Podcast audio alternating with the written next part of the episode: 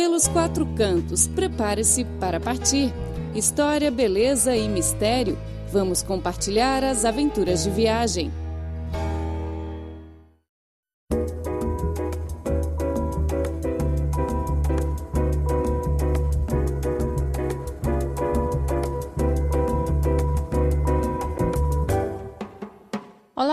Ouvinte, seja muito bem-vindo a mais uma edição do programa Pelos Quatro Cantos.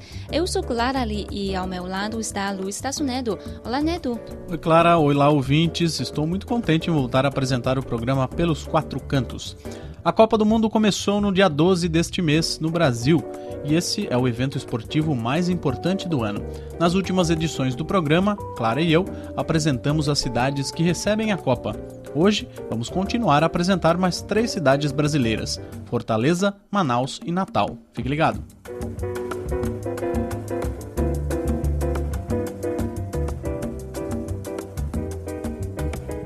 Fortaleza é a capital do estado do Ceará. Localizando-se no litoral brasileiro, a cidade é famosa por suas lindas praias. E quais são as praias mais conhecidas, Neto? Ah, são várias a Praia do Futuro, a Praia de Iracema, a Praia do Náutico, a Praia de Meireles, entre muitas outras. E eu tenho uma sugestão para quem for às praias de Fortaleza: coma nas barraquinhas de praia.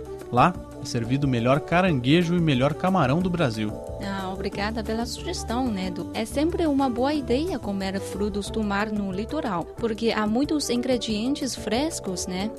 A gastronomia em Fortaleza é tipicamente nordestina. Ela passeia-se na pesca e na pecuária. A lagosta, as inúmeras variedades de peixes, o camarão, o caranguejo são deliciosas comidas locais. Sim, e a peixada e o camarão ensopado ao alho e óleo, o caranguejo cozido e as patinhas à milanesa são pratos imperdíveis. Ah, estou com fome já. Eu também. Bom, acho que é uma coisa interessante comer frutos do mar em vez de cerveja e batata frita enquanto assiste a Copa. Bom, tem tempo para tudo, né? Dá para comer um dia frutos do mar, outro dia batata frita, Sim. cervejinha. Só que, bom, tem que ter cautela no momento do gol, né? Não vai querer engasgar com uma casquinha de camarão ou de caranguejo. Sim, ninguém quer isso. Bom, falando sério, qual é o melhor período de visitar a cidade? Se faz frio por lá, é muito difícil aproveitar a praia, né? Bom, não precisa se preocupar com a temperatura. O clima lá é normalmente quente, com temperatura anual média de 26,5 graus Celsius. Na realidade, a cidade não tem as estações do ano muito definidas. Existe apenas a época chuvosa, de janeiro a julho, e a época que é chamada pelos habitantes locais de inverno, é, e de agosto a dezembro é o tempo seco, que é chamado de verão. Além das praias, a cidade tem também outras atrações turísticas, como, por exemplo, o Centro Dragão do Mar de Arte e Cultura, a Avenida Beira-Mar com sua feira de artesanato, o Farol Velho do Mukuribe, o Jardim Japonês, o Palácio da Abolição, entre outros. Como em todo o Nordeste, observar o pôr do sol também é programa obrigatório em Fortaleza. E o melhor local para fazer isso, na capital cearense, é a Ponte dos Ingleses, uma construção histórica que data do início do século XX. A ponte leva esse nome por ter sido construída por uma companhia cujos engenheiros eram todos da Inglaterra. A ponte dos ingleses foi tombada pela prefeitura de Fortaleza como um patrimônio da cidade e ao longo dos anos passou por várias obras de restauração. Se você visitar a cidade durante a Copa do Mundo, não será raro ver o torcedor cearense dar demonstrações de sua paixão pelo futebol. O estádio Governador Plácido Castelo, conhecido popularmente como Castelão, foi reformado especialmente para o evento, inclusive receberá neste dia 17, a partida entre Brasil e México. Vamos lá, força Brasil! Agora, a construção conta com quatro corredores exclusivos de ônibus, uma linha de veículo leve sobre trilhos e duas estações de metrô. O torcedor tem muito mais facilidade de, de locomoção, tanto para os jogos como para os restaurantes, cinemas, hotel e o Centro Olímpico, que devem fazer parte do complexo. Ah, falando de estágio, o nosso próximo destino, a cidade de Manaus, tem um estágio muito ecológico. Todo o processo da Arena Amazônia se encaixa às normas de sustentabilidade, que devem deixar um importante legado à região e ainda preservar a diversidade da floresta amazônica. Sim, a água da chuva, por exemplo, será armazenada para uso posterior nos banheiros ou para irrigação do gramado. Já a luz solar, abundante nesta parte do país, deverá gerar a energia limpa e renovável. Por fim, algumas paredes vivas contribuirão para a redução dos gastos com energia e, sobretudo, para o controle da temperatura dentro do estádio. Acho que é um conceito muito bom, né? A sustentabilidade e construção ecológica. Ah, com certeza. E o estágio em Curitiba, que a gente apresentou na última edição, também foi construído de acordo com princípios ecológicos. Isso é muito importante para o meio ambiente, especialmente no caso de Manaus. Como todo mundo sabe, Manaus é capital do estado do Amazonas. A região é muito famosa e recebeu o prêmio de melhor destino verde da América Latina. O ecoturismo, também chamado de turismo de natureza, atrai milhares de turistas todos os anos. Entre as atrações naturais da cidade destacam-se o Encontro das Águas, a Praia da Ponta Negra, a Cachoeira do Paricatuba, o Zoológico do Centro de Instrução de Guerra na Selva, etc. O encontro das águas é um fenômeno natural causado pelo encontro das águas barrentas do rio Solimões com as águas escuras do Rio Negro. Elas percorrem cerca de 6 quilômetros sem se misturar. Esse fenômeno acontece em decorrência da temperatura e densidade da água e ainda a velocidade de suas correntezas. A praia da Ponta Negra é uma praia fluvial às margens do Rio Negro Lá acontece um grande número de apresentações artísticas nacionais e internacionais que disponibilizam uma ampla oferta de cultura a seus frequentadores. A praia, com pôr do sol maravilhoso, areia fina e água morna, oferece a seu visitante confortos como estacionamento e restaurantes com comidas típicas, o que faz do local um complexo turístico moderno e completo. A Cachoeira do Paricatuba, situada na margem direita do Rio Negro, é formada por rochas sedimentares e cercada por vegetação abundante e o acesso é feito por via fluvial. O lugar é realmente muito bonito.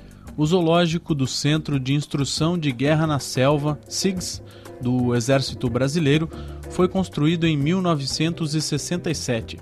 O lugar foi construído para fins militares e era usado para apresentar aos alunos do curso de Operações na Selva elementos da fauna e flora amazônica importantes na formação dos guerreiros da selva. Instrutores e monitores da época colecionavam animais em um depósito a céu aberto, localizado dentro da atual área do zoológico. A partir de 1969, o zoológico foi aberto ao público em geral e hoje é considerado um dos principais pontos turísticos de Manaus. O visitante que chega ao zoo encontra animais vivendo com características muito próximas às de sua natureza. O zoológico de Six possui somente espécies amazônicas brasileiras.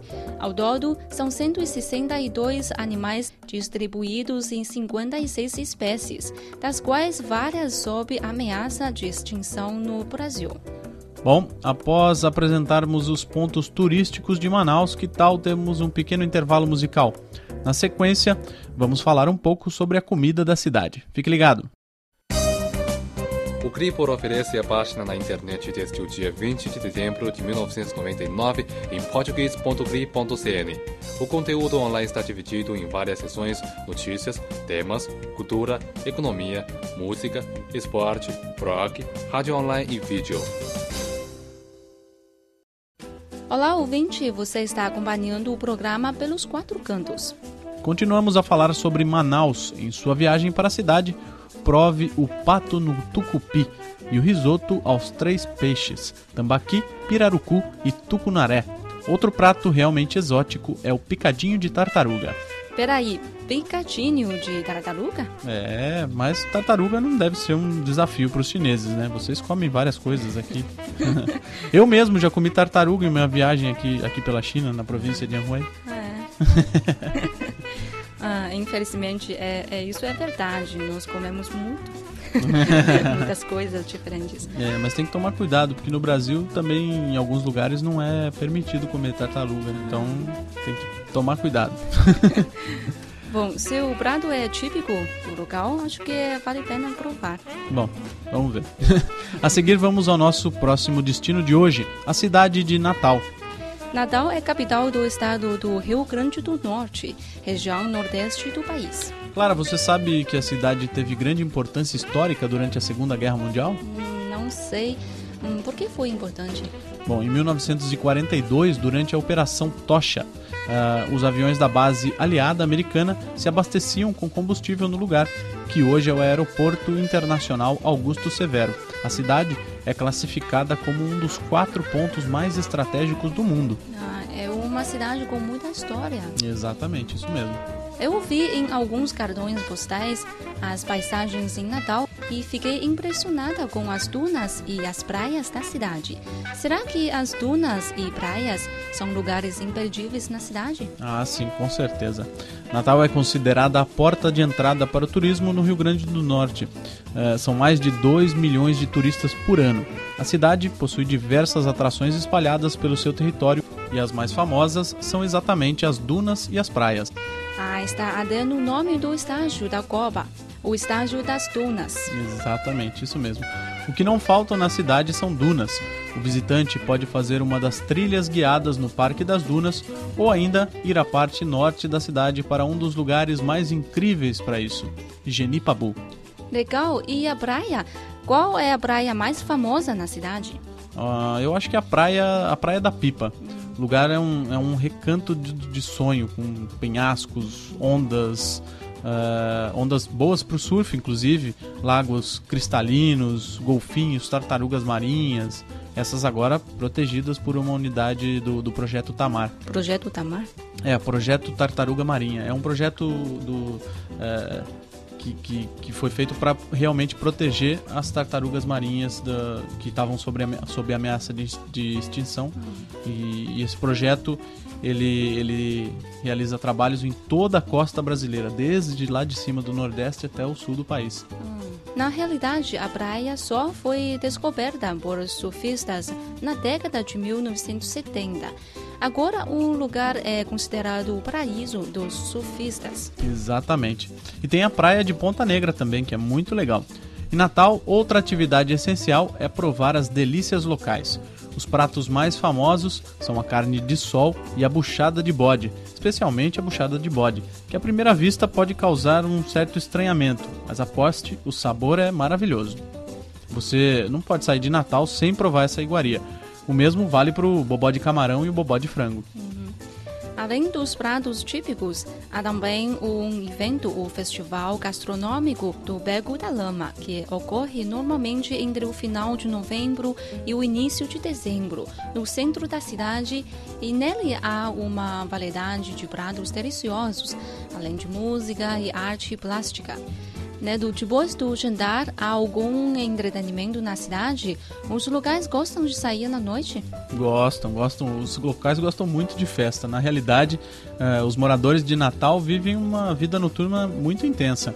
Na praia de Ponta Negra, que eu já tinha citado, por exemplo, um dos mais recentes centros de vida noturna de Natal, há uma diversidade enorme de bares, restaurantes muito movimentados e com música ao vivo de diversos estilos, como axé, forró, jazz, música popular brasileira, música latina, rock, enfim. Então a cidade é adequada para o visitante sair a qualquer hora, né? No dia pode visitar os pontos turísticos ou passear nas praias e à noite tomar cerveja nos bares depois de um jantar apontante, que é vida maravilhosa. Ah, realmente. É, e também existe um evento muito famoso na cidade que é o Carnatal, que é um carnaval fora de época. Normalmente é no começo de dezembro, mais ou menos. É o que o brasileiro chama de micareta. É o carnaval que não é no, no período do carnaval. É um, é, é um evento. Isso. E na cidade de Natal, por isso ah, que o nome é ah, Carnatal. É o carnaval de Natal, fora de época. E é muito bom. o pessoal gosta bastante de fazer festa, viu?